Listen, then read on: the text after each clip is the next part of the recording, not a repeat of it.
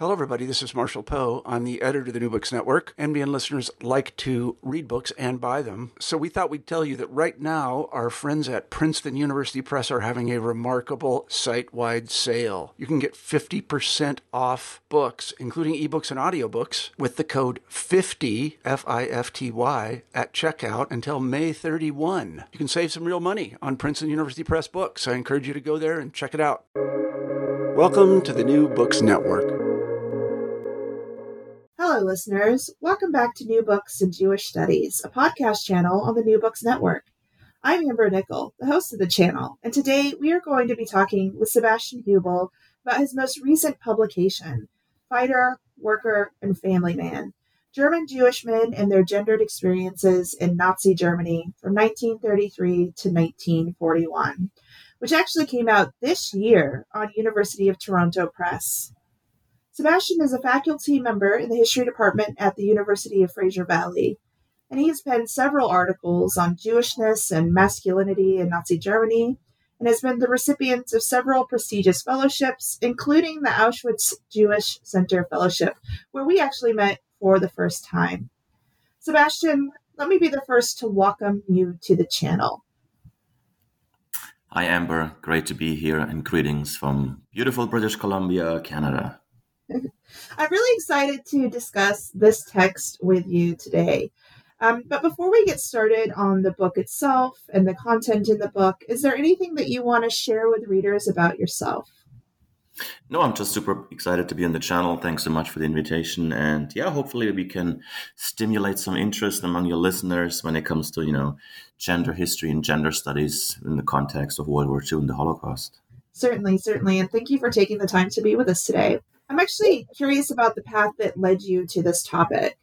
What motivated you to research and write Fighter, Worker, and Family Man? Yeah, good question. Um, as so often, you know, with a scholar's first real book, a monograph, same here in this case, Fighter, Worker, and Family Man, kind of originated as a revised um, dissertation that I used to write at the University of British Columbia in, in Vancouver here. Um, so I took kind of a couple of years off after grad school, kind of came back to my to my work, looked at it with a set of fresh eyes, so to speak, and then basically tried to reach for the stars. And you know, I, I said this is a this is an interesting dissertation. I have a lot of important stories to tell here, and I basically gave it a try and approached the University of Toronto Press, and uh, I was proposal actually was quite well received. And here I am, super happy, super lucky that I just published my first book. But going back into the, the topic itself, why I chose to work on German Jewish masculinities, because yes, arguably it seems a very unique and a very you know focused or kind of narrowed down topic when I applied for my PhD at UBC, you know, in the early 2010s or so, like many grad students, I was confronted with that conundrum of, you know, developing a focus question or a PhD topic that hasn't really been explored yet or that no one really had looked into uh, prior. And that's, of course, easier said than done because we all know that there's few other fields in history uh, than Holocaust and World War II that have been so extensively researched and, and, and analyzed. But then I basically, kind of as my first step, I looked into the historiography of the Holocaust and then and World War II. And these are basically topics I've been interested uh, since my teenage years. You know, I was born and raised in Germany, so I kind of developed this this this kind of strange fascination for German history, including the darker chapters in German history, of course. And when I applied for my PhD, I basically read through historiographical critiques and essays and whatnot. And again and again, I kind of came across the odd reference that basically stated there are still some gaps in the scholarship when it comes to gender studies, especially in terms of men's studies. And that kind of got me thinking because I was relatively new to this field of gender studies, which is, of course, quite you know extensive and also quite theoretical and conceptual. So it was kind of a, a fresh start for me so to speak when i started that phd and i the, the more i dug deeper and looked into looked into the existing scholarship and whatnot i kind of got quite fascinated by it. And that's how i kind of came down to this topic. So it was the starting point was kind of to look at some gaps and holes in existing scholarship and kind of found my niche, so to speak. when I say German Jewish masculinities, um, what I'm really saying here is this is not a this is not a typical study just on the Holocaust, so to speak, arguably my focus is actually more on the pre-war years, um, 1933 to 1941, or just around the time when the Second World War began. And again, kind of the idea here is to kind of come up with a with a focus that has been perhaps a little less explored in the past because there is already so much scholarship on the Holocaust and in the Second World War, so to speak. So I was kind of interested in how German Jewish men experienced, you know, that onslaught, that the, the, the unleash of Nazi anti-Semitism um, right from the get-go, so to speak, from 1933. Um, the other kind of parameter, I guess, that helped me define my focus is not just so much in, in, in, chronological terms, kind of going a little bit back and looking at the pre-war years. The other kind of decision I had to make when I decided on my topic was, you know, the, the geographic focus, so to speak. And uh, there, there is already some existing scholarship, of course, on, on masculinities, and especially if you think of, you know, the, the, the kind of SS, the Wehrmacht, kind of Aryan masculinity, where the focus, of course, is more on the perpetrators. If, if, if you think of works by Thomas Kühne, Christopher Dillon comes to mind, and so on, um, these kinds of works they have they have a great focus on the perpetrators, but I decided to write more of a national history that looks at the at, at the victims or a group of victims, I should say, Jewish men um, that arguably no one really has looked at in in in, in great depth. So when I kind of came up with this chronological and, and geographic kind of focus, I, I, I basically said. I, I, cannot write a comparative history that looks at Jewish men across the European continent with that time span of 10, 15 years in mind, so to speak. So I kind of opted for a more narrow, in depth focus and basically looked at German Jewish masculinities in pre war Nazi Germany. So that's a long answer, but hopefully that kind of gives a bit of an idea of how I kind of came up with that topic. No, it certainly gives an idea, and I think it's um, it's really great that you share that process that you went through uh, sometimes we have a lot of students that are in their kind of early grad years that are experiencing the same thing, and just hearing other people talk about it, I think, is is a great experience. So one of the other things that you you brought out in in your description of kind of what led you here is the fact that this work relies heavily on gender analysis. And I think often when readers hear the word gender, they automatically assume that the topic's going to be women. And as you point out, I think very well in your introduction, this often overshadows the uniquely gendered experiences of men. How might thinking about masculinity, in addition to some of the other categories that you address, like class and age and other markers of identity, uh, via this lens of intersectionality that you deploy, change the way that we might think about Jewish experiences in Nazi Germany? Yeah, good. Maybe talk about theory first, right, and then we can look into some of the case studies. You know, it's a it's a smart approach here. Um, basically, I think we kind of have you know taken it for granted that we know everything that happened to German Jews or European Jews um, during the Third Reich. Like we, we often looked at the victims as like an entity, right, as a kind of a homogenous, kind of coherent group of victims, so to speak. But then it's also safe to say that over the last 20, 30, 40 years or so, historians have, you know, clearly outlined um, that identity and experience hinge on so many different kinds of threats, like you just said, age, class, um, ethnicity, of course, but also gender. And all of these categories that help us define identity. They all play a, an important, formidable role actually in my study. So intersectionality, as you just said, really um, is what drove my theory and my uh, methodology. I think men's studies are quite, or highly actually, indebted, uh, I would argue, to feminist scholarship and works like uh, by eminent historians like Marion Kaplan, for instance, and many others um, have been quite highly influential uh, on my work. So, digging deeper into the sea of gendered experiences that Jewish men and women made as victims under the Nazi regime, I think allows us to differentiate a little bit better amongst the experiences and all these reactions that um, German Jews made under Hitler's regime.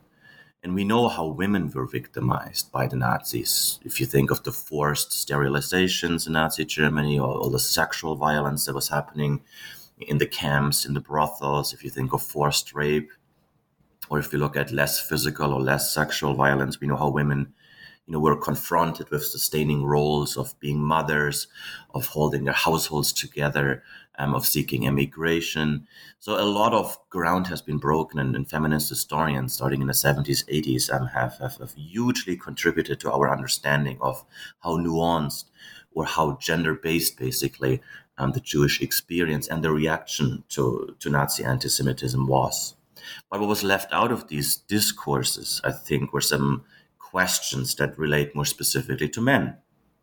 So I believe that a study on German Jewish masculinity can also yield, you know, important insights into the kind of personal lives of Jews in terms of how they, or Jewish men, I should say, in terms of how tip, how they perceived their challenges against their livelihoods, and how Jewish men, as men, so that includes as German citizens, right, as as, as ex-soldiers, as World War One veterans, as husbands, as boyfriends, as fathers, all these kinds of gender roles that cumulatively um, constitute masculinity, how these roles were kind of upheld by Jewish men and how these Jewish men kind of processed this this this this, this challenge, this questioning, this trauma that they were undergoing. And I'm trying to do that basically through the lens of gender. So kind of a unique approach, uh, unique as in, you know, I'm not the inventor of men's studies, of course, but I don't think there has been much scholarship on exactly that kind of topic on Jewish masculinities within this context of pre war Nazi Germany. Um, yeah, hope that answers your question. It does. It certainly answers my question. And as somebody who's pretty well read in um, many of the fields that you engage, I can agree that this is definitely a new contribution to thinking about not only the Holocaust, but experiences before the Holocaust. So I want to spend the rest of the time that we have together today to talk through some of these rules. And in the organization of your book, you really break down the rules by chapter, um, except for the last two chapters, which we'll talk about later. But my favorite chapter was actually your first chapter. And I want to talk a little bit about that. So I was particularly struck by your discussion of Jewish military service and how that shaped masculinity. How did Jewish experiences of the military shape their understandings of masculinity? And, and how did this change during the Third Reich? And how did Jewish men respond to these changes? Yeah, that's a that's a great question. Um, Jewish masculinity in, in, in conjunction with notions of, of, of militarism. I think that's actually one of the case studies where I could rely to some degree on existing scholarship, um, because you know even outside of the context of of, of German history, um, historians have kind of explored that that that intricate kind of connection uh, between militarism and, and gender identity, not just in the context of Jewish studies. Um, so here I was a bit fortunate that I could actually rely on on, on some very important scholarship by by other uh, by other historians. But nevertheless, it's a, it's a fascinating case study, of course, and I tried to you know make a contribution to new insights, so to speak, when I looked at the literally dozens, if not hundreds, of memoirs and, and, and, and autobiographies and whatnot. And this, this case study kind of basically came to me. It's one of these examples where the sources drive your research, right? And again and again and again, and there were these numerous references uh, made by uh, by the authors that I looked at, uh, the, the, survivors, the victims, these Jewish men, and actually their women. So sometimes I looked at you know um, biographies or memoirs written by Jewish or German Jewish women, and in these narratives, in these sources too, constant references are made to one family members a male member to that member's um, military um, um, um, um service within German history, within the context of, of most most often uh, the First World War. So I guess the synopsis would be um, that many of these middle-aged, acculturated German Jewish men, and I have to say that again, middle-aged, as in you know this generation born around say the year 1880, 1890 or so, people who had actively participated in the First World War, fighting on the German side. That many of these middle-aged and acculturated German Jewish men they strongly identified as Germans, as German citizens. They were highly patriotic because they felt like they had gained this kind of acceptance. they were included in German society. They felt this inclusion, this kind of acknowledgement, this kind of respect that German Jews had longed for for well hundreds of years, right? To be fully emancipated as a German citizen, equipped with all rights and, and, and duties, so to speak. And they felt like they had reached that stage, that stage of acculturation, so to speak, through their contributions in World War One. They felt like they were established, established men in their private and their public spheres or lives, so to speak. So when the Nazis come around in 1933 and unleashed I mean, wave after wave of anti-Semitic rhetoric and, and, and this, this plethora of policies, whatnot, these Jewish men, they kind of reacted to this, this perhaps expected or unexpected unleash of Nazi anti-Semitism. And many of these reactions, that's my basic premise here, were gendered, were highly gendered.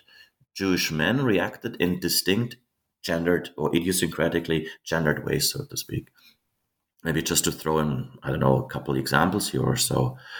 Uh, when the Nazis, um, you know, staged these these kind of famous or infamous April 1933 boycotts, where the Nazis told Germans, "Don't buy from Jewish stores, uh, don't visit your, you know, your Jewish um, um, corner store, etc. Any anymore. Um, we need to stage this nationwide boycott against Jewish businesses to drive the Jews out of of the economy, so to speak."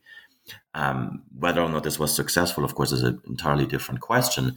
But it's really interesting to see how many of these Jewish men or Jewish families, especially the ones who were self-employed, who had their own business, how they kind of reacted to this this boycott, this economic boycott.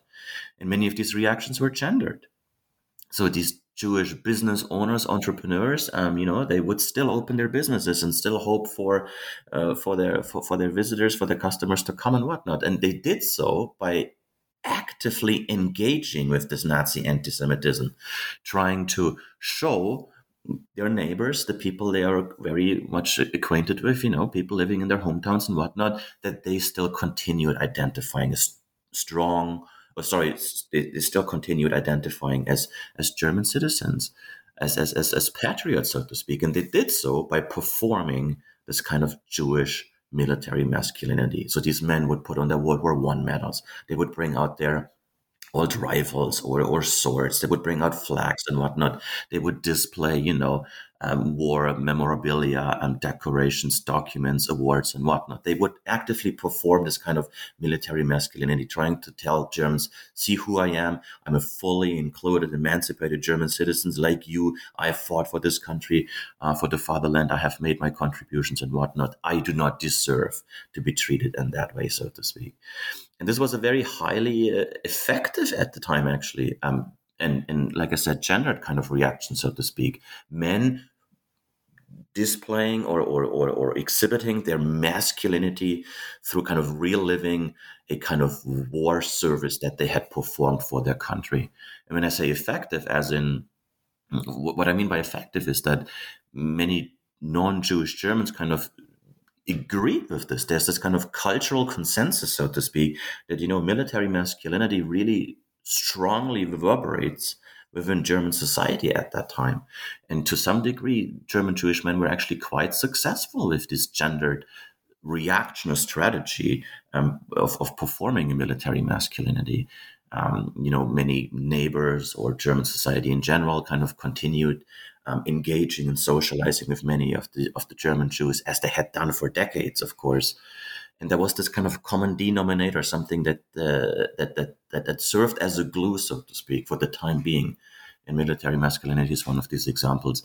And then I kind of highlight a number of other examples in the book how military masculinity was not just kind of a random strategy that men used in, in reaction to Nazi anti-Semitism, but where I show that you know military masculinity actually yielded tangible, real results, like World War One veterans, for instance, that could prove that they had fought in the First World War, actually received preferential treatment. Right, um, um, many of the civil servants who were Jewish in, in Nazi Germany, for the time being, were able to continue their employment because of that World War One veteran status, so to speak, or their kids were allowed to continue going to school for the time being, etc., etc. So again, I'm looking here at at, at, at the pre-war era and I basically kind of show how German Jews in general and by in general I mean men and women, relied on Jewish men's military status, something that both men and women kind of clinged onto and, and, and perpetuated.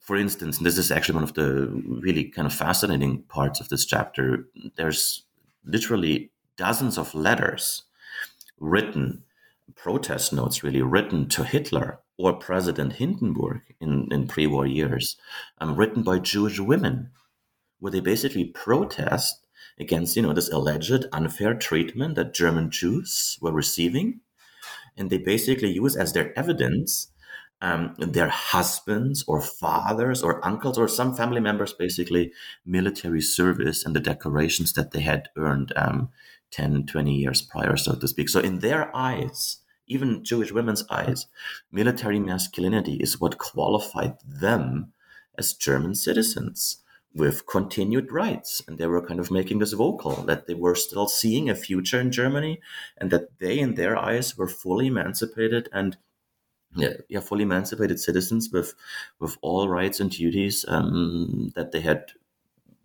won, so to speak, over many, many hundreds of years. And they kind of wanted to continue upholding these norms and values, so to speak. So again, gender study really helps us understand the reactions, the perceptions of German Jews here and how some of these reactions and contestations really were gendered and how they were performed, right?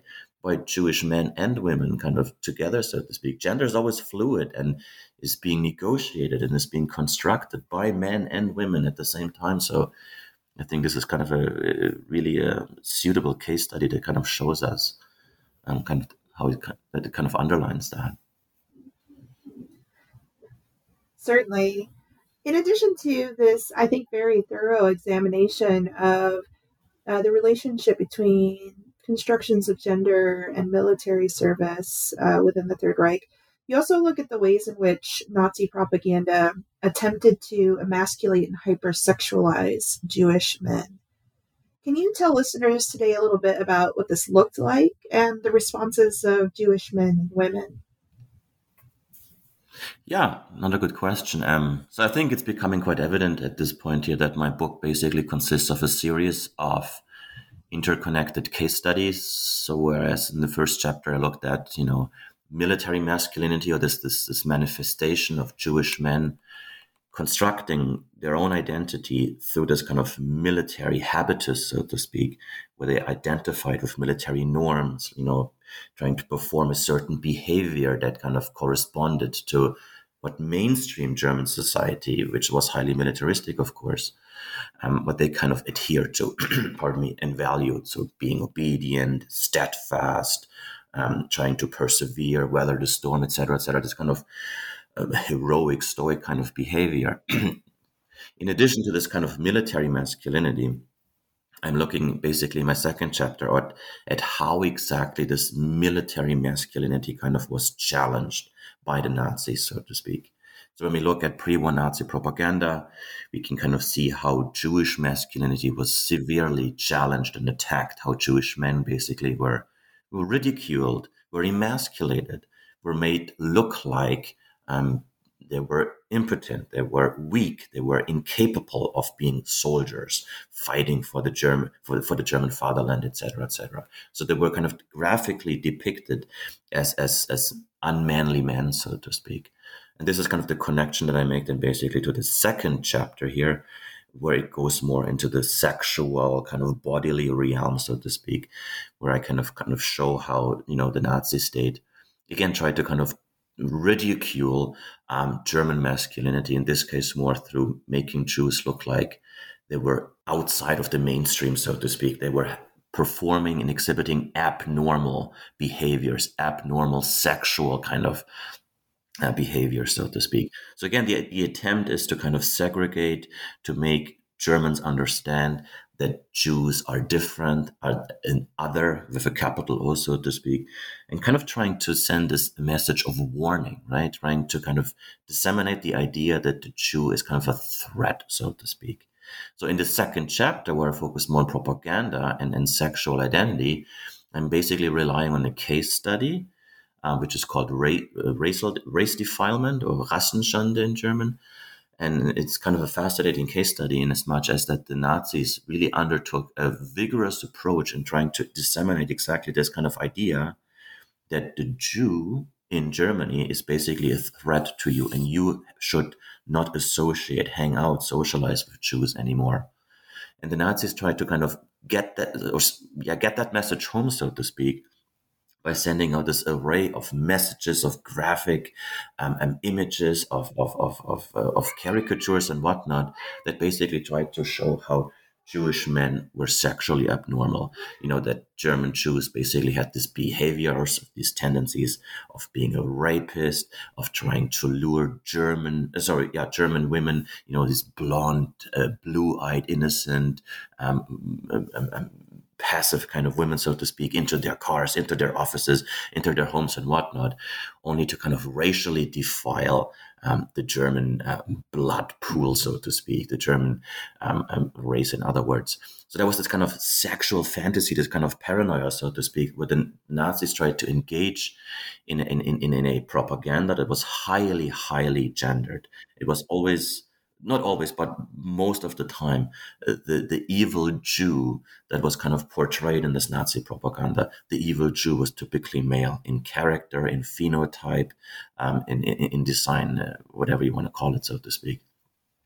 So when I look at this kind of um, deconstruction of cultural discourses, I basically look at three different layers. The first layer is, like I just said, that kind of discourse, the kind of cultural anti Semitism that was highly gendered and sexual. And then I basically kind of tried to to show how this discourse, this this this the, the cultural realm basically, how that kind of translated into tangible policies, into actions, into into reality, so to speak. And I think many of your listeners, of course, know that you know the Nazis passed these infamous race laws, the Nuremberg race laws in 1935. And if you look a little deeper here, we can see these kinds of gendered you know connotations when it comes to these kinds of policies and whatnot. For instance, um, Jewish households um, were not allowed to hire Aryan maids, you know, non-Jewish girls under the age of 45. Something completely, well, it seems like mind-boggling, so to speak, right? Why would you not be allowed to hire a domestic female aide, so to speak, under the age of 45? Why come up with such a specific law or policy? But again, it kind of shows us really how gendered Nazi propaganda and this, this Nazi anti-Semitism was. The, the, underlying message is we cannot trust Jewish males. They might act, actively engage in this kind of racial pollution, so to speak, which is of course in the Nazi eye a, a major obsession and a, and a threat. And the Nazis tried everything possible to kind of undermine and and, and stop this kind of racial mixing and whatnot. But it was typically the Jewish male that was the aggressor, that was kind of held as, as, a, as, as a villain, so to speak, and his uncontrollable sexual lust, so to speak, that needed um, to be controlled, in other words. So I'll give a number of examples of policies and ways the Nazis tried to engage exactly in this kind of gendered, sexualized discourse and how they tried to undermine, you know, kind of normal manhood or hegemonic masculinity. In other words, they were trying to show that Jewish men were not normal Jewish uh, men, or they were not normal men, so to speak. And, and that's kind of the second layer, right? So I'm looking at the cultural and the policy, so to speak, these two first layers.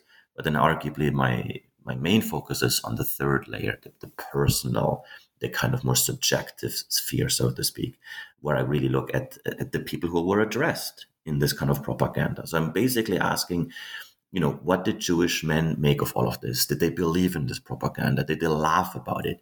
You know, it was hard to avoid it. You know, when you walk to school, when you walk on the street and whatnot, and you see with these these aggressive, um, virulent Nazi propaganda posters or or, or newspapers, Der Stürmer and, and and whatnot.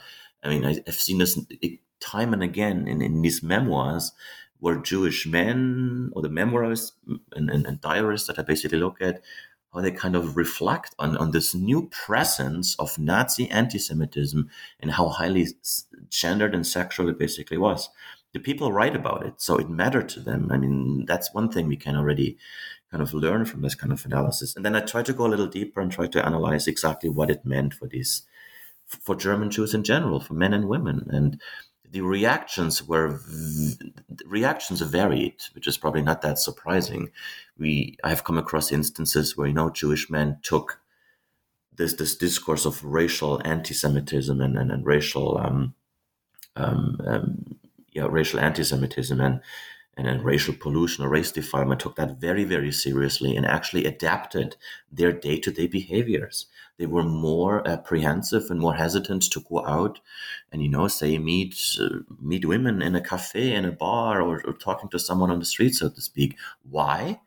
Because they feared the consequences of this cultural discourse that the nazis unleashed and the subsequent policies the, the, the penalties the laws that came into effect in these early mid 1930s and that included literally thousands of cases of race defilement, where more often than not, a Jewish man would end up in court being accused of having an Ill- illegal or illegitimate intimate sexual relationship with a non-Jewish woman, and that was persecuted. You could get persecuted for this, ending up or with the result of, of spending years and years uh, in jail. So it's really interesting that some men actually did correspond or did react to these these policies and adapted their behaviors.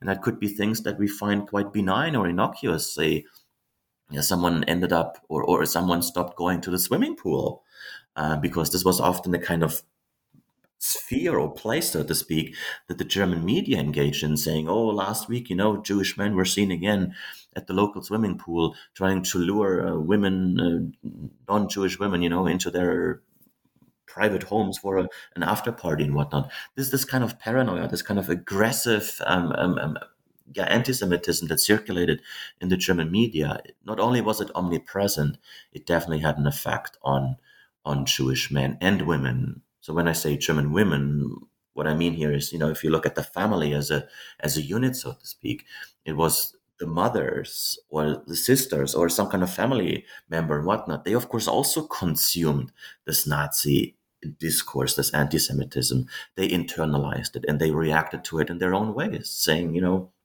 we don't want we don't want our uncle or brother whatnot go out um, as they used to before and, and, and, and you know meet, meet strangers say in a city you know Berlin and whatnot and just have a good time and whatnot these are different times and we need to adapt to the new realities and the new dangers that this Nazi dictatorship brings with and again, this is one of these examples that I mentioned earlier. Um, it's a case study that um, that kind of shows us how important it is to look at the pre-war years, when in this case German Jews tried to normalize these these up, abnormal times, and this happened in, in highly gendered ways. It's basically one of the things I'm trying to show in this chapter or in the book in general. Sorry, the answer is a little longer, but obviously I love talking about this topic. oh no, we love long answers here at New Books Network. Um, you know, it gives us a chance to really think through some of the material. And um, that this chapter in particular, though the one that we just discussed, I think is a really great addition to classrooms when you're thinking about uses of propaganda, because uh, it definitely reads against some of the grains that we have thought about previously. Perhaps one of your um, more provocative chapter titles is Double Burden. And I think uh, within popular culture, many of us have connotations of what this has meant and continues to mean for women in contemporary times. However, for me, it's not necessarily something I think about uh, naturally for men. Can you tell us a little bit more about the double burden that you're referencing and how it relates specifically to Jewish men and on top of that, again, how Jewish men are responding to this burden under pressures from the Third Reich? Yeah, good question. Um, it's in, indeed a kind of, or could be seen possibly as a kind of provocative term, um, double burden. I'm basically copying or, or reusing this kind of term that has been used in the past by you know gender historians and, and, and scholars in the context of, of World War II and Holocaust studies um, especially historians who have looked at, you know, women's experience and the women's situation during the Holocaust, so to speak. So the term double burden kind of originated in the context that, you know, women carried this double burden as being Jews, so being, you know, um, attacked by the Nazis as a Jewish person, but also as a, as a female, so to speak. So when I referenced, you know, the sexualized violence, and the camp brothels, the sterilizations, the mass rapes and whatnot, um, that's kind of a, a, fitting term the, the term double burden because it kind of provides this kind of double meaning, right? That that, that, that Jewish women were basically attacked on two different fronts, so to speak.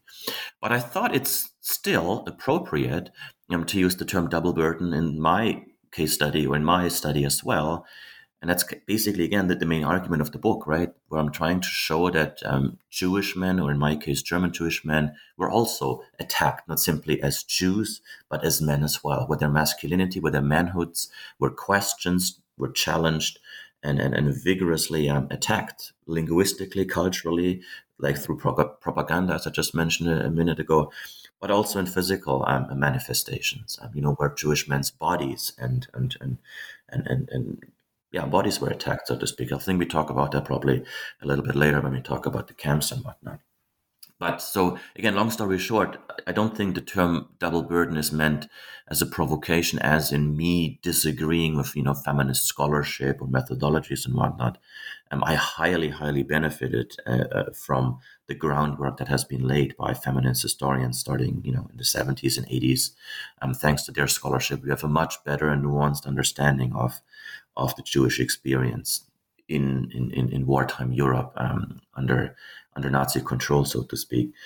But again, coming back to this term of double burden, what I'm trying to to look at is kind of how men or Jewish men were also doubly burdened, so to speak. So again, were they not just where they were not in, exclusively attacked as Jews, um, but, but as Jewish men. So my first two case studies, I think, already kind of underlined this um, you know, the military masculinity. Men were being questioned and denied a military status, so to speak. You know, World War One medals were sometimes taken away, or Jewish men were excluded from the from the new German military, the Wehrmacht, right? I mean, believe it or not, but some Jewish men in these early years of, of Hitler's reign, they wanted to join the army and they felt deeply, deeply um, disillusioned and, and, and humiliated that they couldn't join the army anymore, or that, that, that, the sense of military masculinity was basically taken away from them. And then again, in the second chapter, I look at you know the, the sexual norms and how German Jewish men apparently deviated from these norms.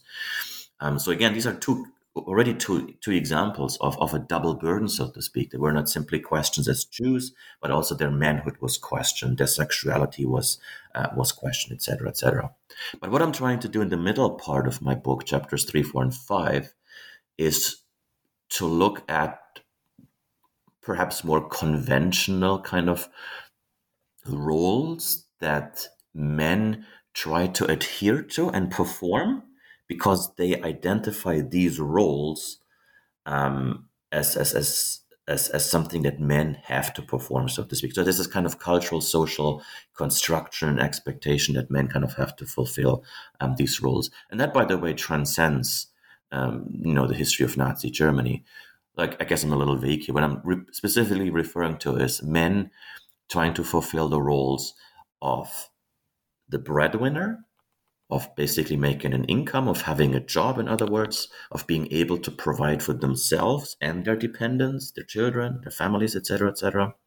So, chapter three looks at the issue of employment, you know, where Jewish men basically try to stay in employment, so being a breadwinner notion.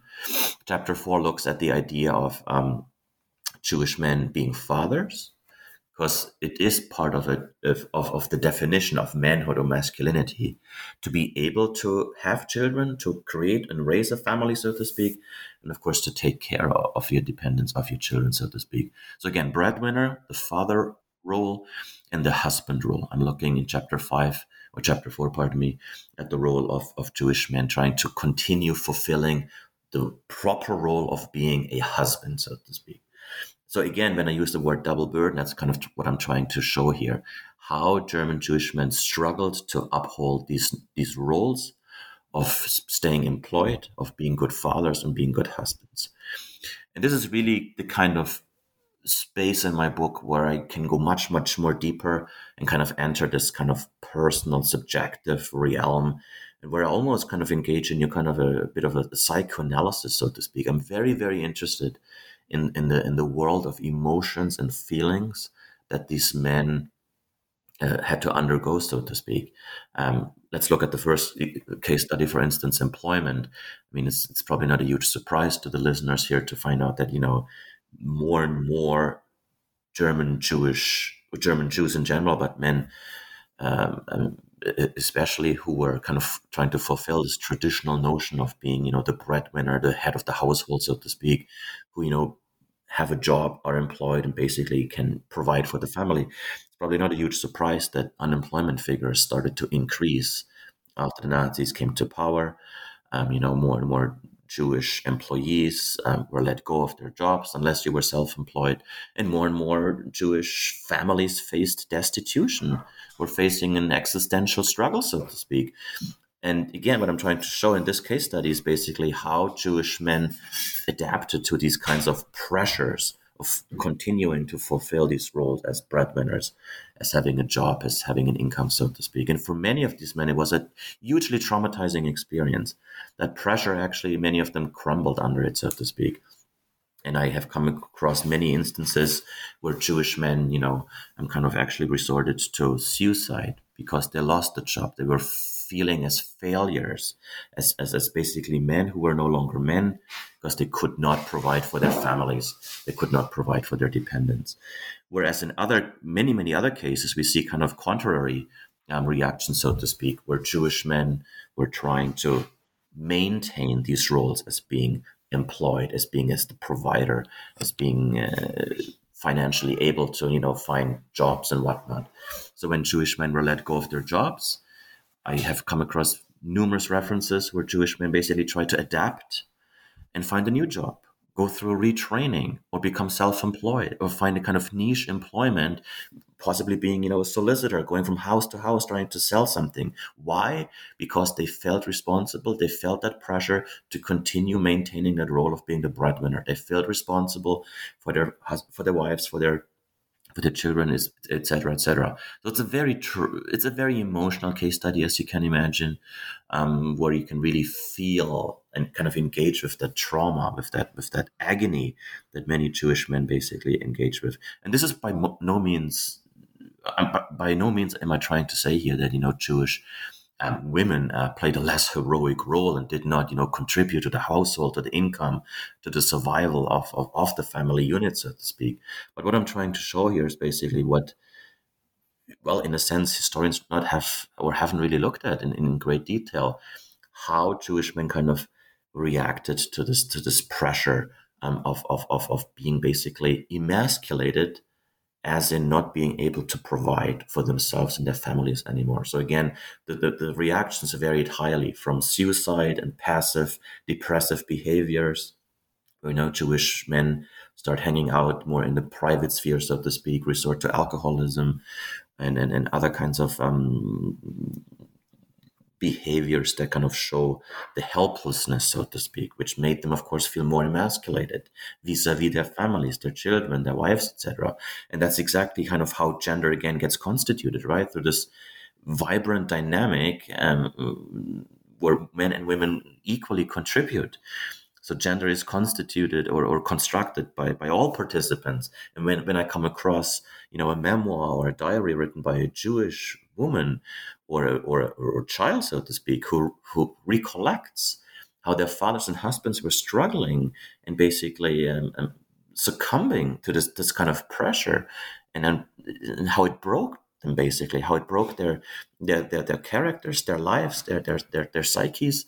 Um, we can see how in a sense nazi anti-semitism was successful in emasculating jewish men but that's what I'm trying to show in this chapter here. It, it's much too simplistic in a generalization to just say, you know, um, um, Jews were the victims, or in this case, Jewish men were the victims. And the Nazis were simply able to you know, penetrate um, German Jewish life and then basically brought horror and, and, and, and, and, and, and agony into these into these people's lives. Far from the truth, we see this really active kind of resistance in these attempts where German Jewish men tried to retain a sense of agency. And, you know, someone who was a lawyer, who was a judge, who had, uh, again, climbed the career ladder, so to speak, and was highly acculturated and, and had taken this pride in, in their accomplishments, in their education, in their jobs. And, and, and for that reason, by the way, was less inclined to seek emigration. Um, exactly these kinds of cases show us how gendered reactions were. And even though many of these men were acculturated and, and, and, and were, were kind of continuing to identify um, um, with their accomplishments and whatnot, these men still were trying all the means they had available um, um, to continue making an economic existence uh, in Germany. So often quite heartbreaking stories, you know, where someone ends up being uh, um, employed in, in kind of factory or in kind of menial industrial labor jobs and whatnot that these men were incapable of actually doing um, because they didn't have the training or they didn't have the physique. They were old, they were close to retirement and whatnot, and they were shoveling coal and whatnot. So again, just trying to maintain that sense of normalcy, trying to trying to continue making a living in Nazi Germany it was a highly, highly traumatizing experience for many of these men. And yet many of them persevered and for the time being at least found the means uh, to continue making a living. That, that, that relates to the other two case studies, um, like fathers and husbands, where um, they too were trying to kind of almost desperately trying to fulfill these roles, so to speak. As a father, you know, especially actually in this context of being unemployed, um, where, where we can see more Jewish men having an increased presence in the private sphere, in the domestic sphere at home, basically, where many of these fathers now spend actually more time with their children and with their wives, so to speak, where we kind of have this almost new level of, of intimacy, so to speak. So, again, kind of a, a reaction or maybe a consequence of Nazi anti Semitism that we wouldn't actually think of uh, right away, right? There's this newfound time and presence, so to speak.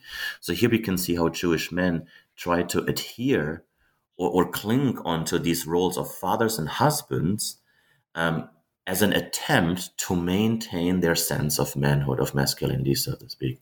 So we can see more and more Jewish fathers now hanging out with their children or spending time with their children, giving them advice, giving them you know tutoring service after school, so to speak, trying to help them to be successful in school and earn good grades, so they would have a good future, a good career, etc., etc. So again, something that seems relatively innocuous or benign, so to speak. Okay, a man hanging out at home with the children and, and giving them math, uh, math tutoring and whatnot. But I think it was a gendered reaction, and it's not a co- it's not a coincidence, so to speak. And I think it's very, very critical and important for us to kind of critically reflect on some of these traditional roles that we use to define masculinity a man being a father being engaged being employed and being a husband so to speak. How exactly these roles continued to function um, in nazi germany Yeah, and I think that takes us right up to your final two chapters, which actually focus on life for Jewish men inside and outside of the camp system inside of Germany. What were some of the differences and similarities across these spaces? Yeah, that's okay. Interesting question. Yeah, chapters five and six, the two, final two chapters, look, like you just said, more like at, at violence and kind of how German Jewish men process this kind of physical violence. So whereas previous chapters looked at, you know, the kind of more non-physical ways of emasculating Jewish men, say through propaganda, say through denying someone a military status or depriving Jewish men, you know, the, the means to make an income. Um, these were all more or less physical manifestations um, of, of, Nazi anti-Semitism when it when it comes to its gendered um, uh, gendered um, um, gendered way, so to speak. Chapters five and six look exactly at more the physical kind of uh, side of the story, so to speak, and I try to make that distinction between um, physical violence that Jewish men were subject to outside of the camp system, so to speak, and then chapter six looks more like at how Jewish men processed physical violence within the camps. But again, I have to make the note here that I'm looking at pre-war Nazi concentration camps. That's where I draw the border. So I'm not looking at you know German Jews after they had been sent east, deported to you know places like Auschwitz and whatnot. I exclusively focus on Germany itself, so to speak. But anyways, I think one of the major points that we need to need to understand here in this context of violence and anti-Semitism and gender in Nazi Germany is that uh, much of the physical pre-war violence was actually very gendered or was directed um, against Jewish men here. and that includes you know the kind of more informal kind of impromptu kind of physical violence say on the street say street violence you know when german jews were beaten up so to speak for being jewish often or more often than not this kind of violence was directed against jewish men so you know german perpetrators Nazis, members of the SS, Hitler Youth, and whatnot, in these early years, they, there were still these kinds of reservations to single out and, and physically hurt Jewish children, Jewish women, um, uh, etc. But also the institutionalized kind of violence, so more the top-down kind of violence, you know, directed by by the state, by the Nazi Party, that too was highly, highly gendered. Um, if you think of, you know, the, the infamous November 1938 pogroms, Kristallnacht, Night of Broken Glass here, and we see many, many German Jews being, you know, um, um, um, victimized, being uh, being physically hurt in their private spheres at night when the Nazis broke into you know um, Jewish homes, but they desecrated the synagogues and broke a lot of property and whatnot. But but many people were, or Jewish men were, were physically injured and and, and, and, and victimized. Many people died. And then of course the subsequent deportations, right? We see 30 plus thousand, no sorry, 30,000 plus German Jews who were taken out of their homes and were deported into the into the Nazi concentration camps at that time, Dachau, Sachsenhausen, Buchenwald. But of these 30,000 plus German Jews who were deported, all of them were men. And again, this is not kind of coincidental. And I think it, it really requires a sharp lens for us to look into exactly why this was the case. And again, the answer, of course, is that Nazi anti Semitism was highly gendered. But then, more importantly, we have to look at the reactions, how German Jews reacted to this. And I think in November 8, 38 was quite unexpected. Um, how they reacted to this kind of unprecedented and unexpected physical attack against their life, so to speak. And I kind of came up with two, or I discovered basically two kind of um, um, strategies, gendered strategies that German Jews, men and women, kind of resorted to so when this this this violence kind of you know started to transpire in the fall of 1938, and then the news spread like a wildfire that Jewish men would be arrested and sent to concentration camps and whatnot, we can see that many German Jewish families basically tried to overcome these kinds of dangers and, and calamities by by by sending the Jewish men away.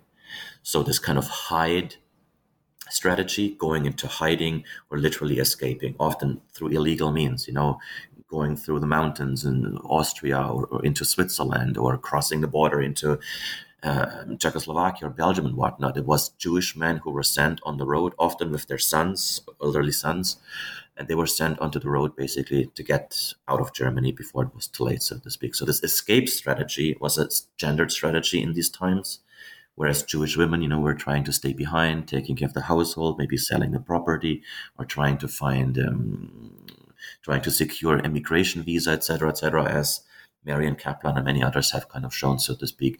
But from a man's perspective, the gendered reaction was to seek escape or go into hiding. And there's numerous accounts where you know Jewish men went into hiding for a week, a couple of weeks, a month, or whatnot, and trying to actively avoid arrest, deportation, and of course all the ensuing subsequent um, um, um, um brutalities and, and, and, physical physical attacks against them in these camps. So this was, yeah, evidently quite a, a gendered reaction, and that's kind of the focus in, in chapter five, how outside of the camp, um, physical violence kind of transpired and how Jewish men kind of reacted to it.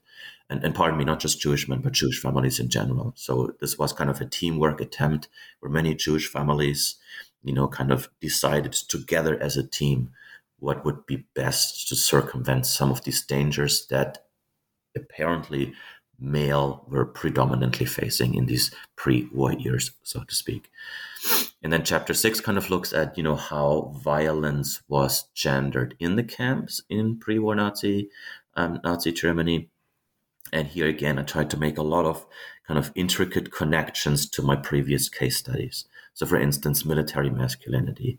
We could see how military masculinity was kind of questioned or kind of denied inside these camps. So, for instance, where we have, you know, um, camp guards and whatnot, treating these Jewish men as little children, basically linguistically kind of dehumanizing them and emasculating them, denying that they basically had kind of fought in the war. They were these Jewish men were basically uh, kind of treated as as unmilitary men, as, as as people basically who could not, you know, withstand physical challenges and hardship and whatnot. But that's the interesting part here. Then, if you look at the reactions of these Jewish men in these cases, or sorry, in, in the camps here, we can see highly, highly gendered reactions. And again, military masculinity is one that comes to mind here. We can see in memoirs and autobiographies where Jewish men who survived, of course, Nazi Germany in the Holocaust, where they would remember that their that their um, continued performance of military masculinity basically saved them or made their camp experience a lot easier. So kind of reliving, you know, some of these legacies of the First World War, kind of showcasing again this kind of military habitus, as in, you know, standing uh, at attention, showing obedience to authority, following the orders, and being hard, physically steadfast, so to speak, not questioning authority or the orders from the from the Nazi perpetrators, etc., etc. you're clicking your heels, standing at attention, all these kinds of things.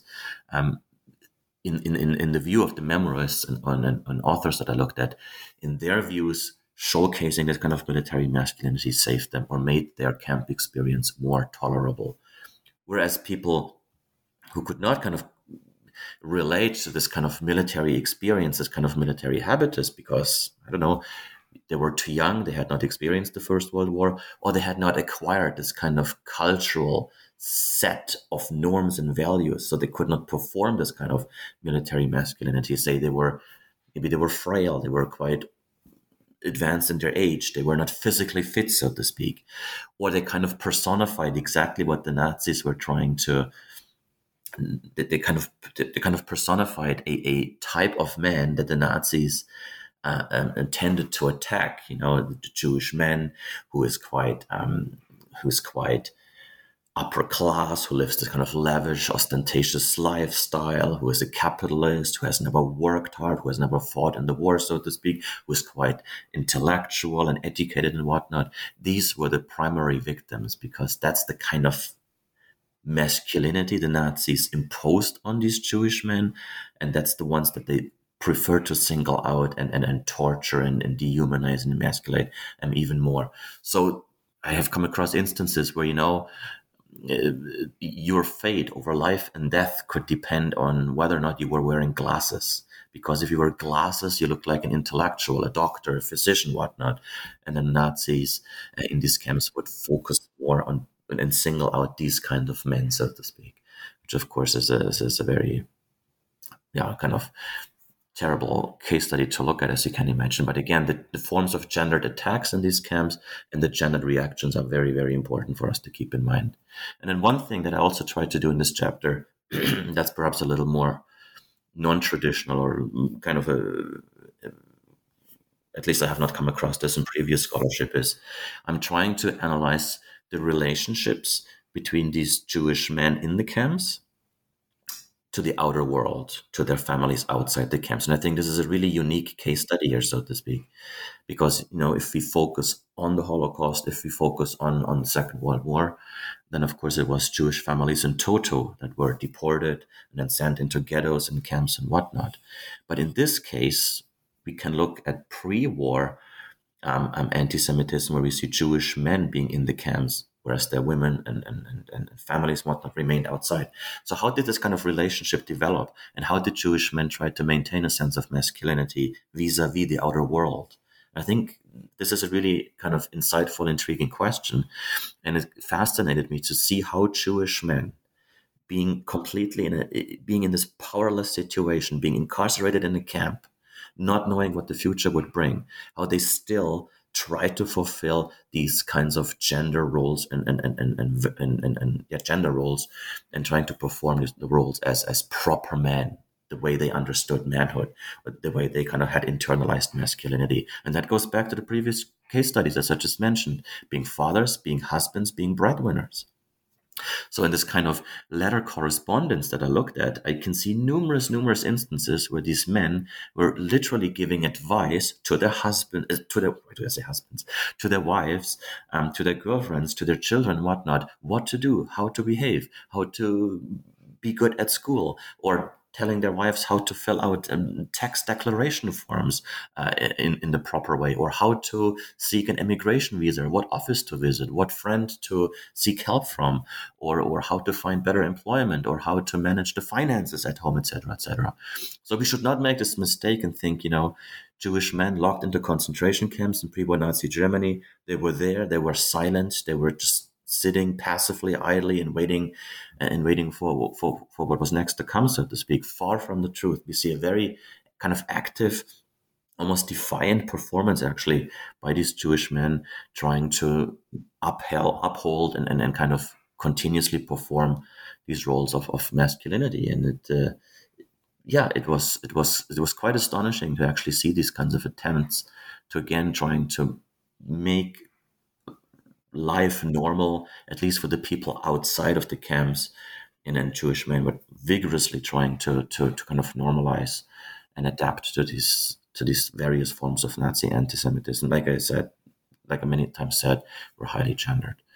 Again, sorry for the long answer, but um, this is yeah, it's a, it's a, it's a very important case study. I think um, looking at the reactions of physical violence in and outside of the camps.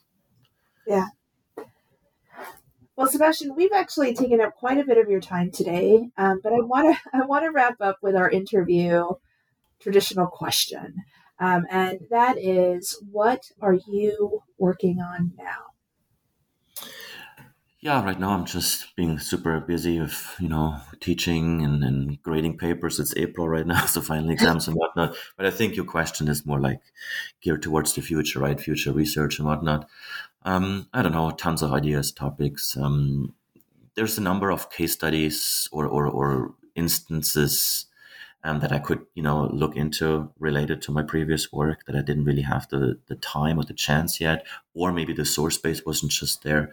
You know, at numerous conferences, I was asked, for instance, um, if I had looked into German Jewish masculinities and, and, and looked at homosexualities or sexualities in more, in, in more uh, more generally speaking, and that's something I'd like to do. But again, many of the of the sources that I looked at that were quite tacit, were were were, were quiet on sexual matters, including homosexual, including Jewish homosexuality. So I think that's an important and kind of um, uh, interesting topic. And another one that I'd like to look more into is um, probably sports, athletics, kind of how Jewish men resorted to or tried to maintain physical um, uh, physical well-being through the means of sport, so to speak, and also kind of connected to gender, so to speak. Because again, an able-bodied, healthy, athletic kind of male, so to speak, is more of a male, is more of a man. And when German Jewish men were denied, you know, entry into the military or became increasingly unemployed and whatnot, I think many Jewish men would have, of course, depending on class and age, would have kind of resorted to staying engaged and busy in through, through, the means of sports, so to speak, and possibly maintain the higher sense of manhood there. So again, I'm going in circles here, but I think the world of of sports and gender could be another fascinating um, case study that's worth looking more into in the future. I think both of those sound amazing, and I would certainly read both. Um, uh, so you, you need to get to work on those. Uh, that being said, thank you for joining us on New Books in Jewish Studies today, Sebastian. Thank you so much. Yeah, sorry I went a little over the time limit here, but. Oh, that's okay. Yeah, there's no official time limit. Um, for the listeners out there, if today's discussion really piqued your interest, you can pick up a copy of Sebastian Huebel's Fighter, Worker, and Family Man German Jewish Men and Their Gendered Experiences in Nazi Germany from 1933 to 1941 directly from University of Toronto Press or order it from your local bookstore.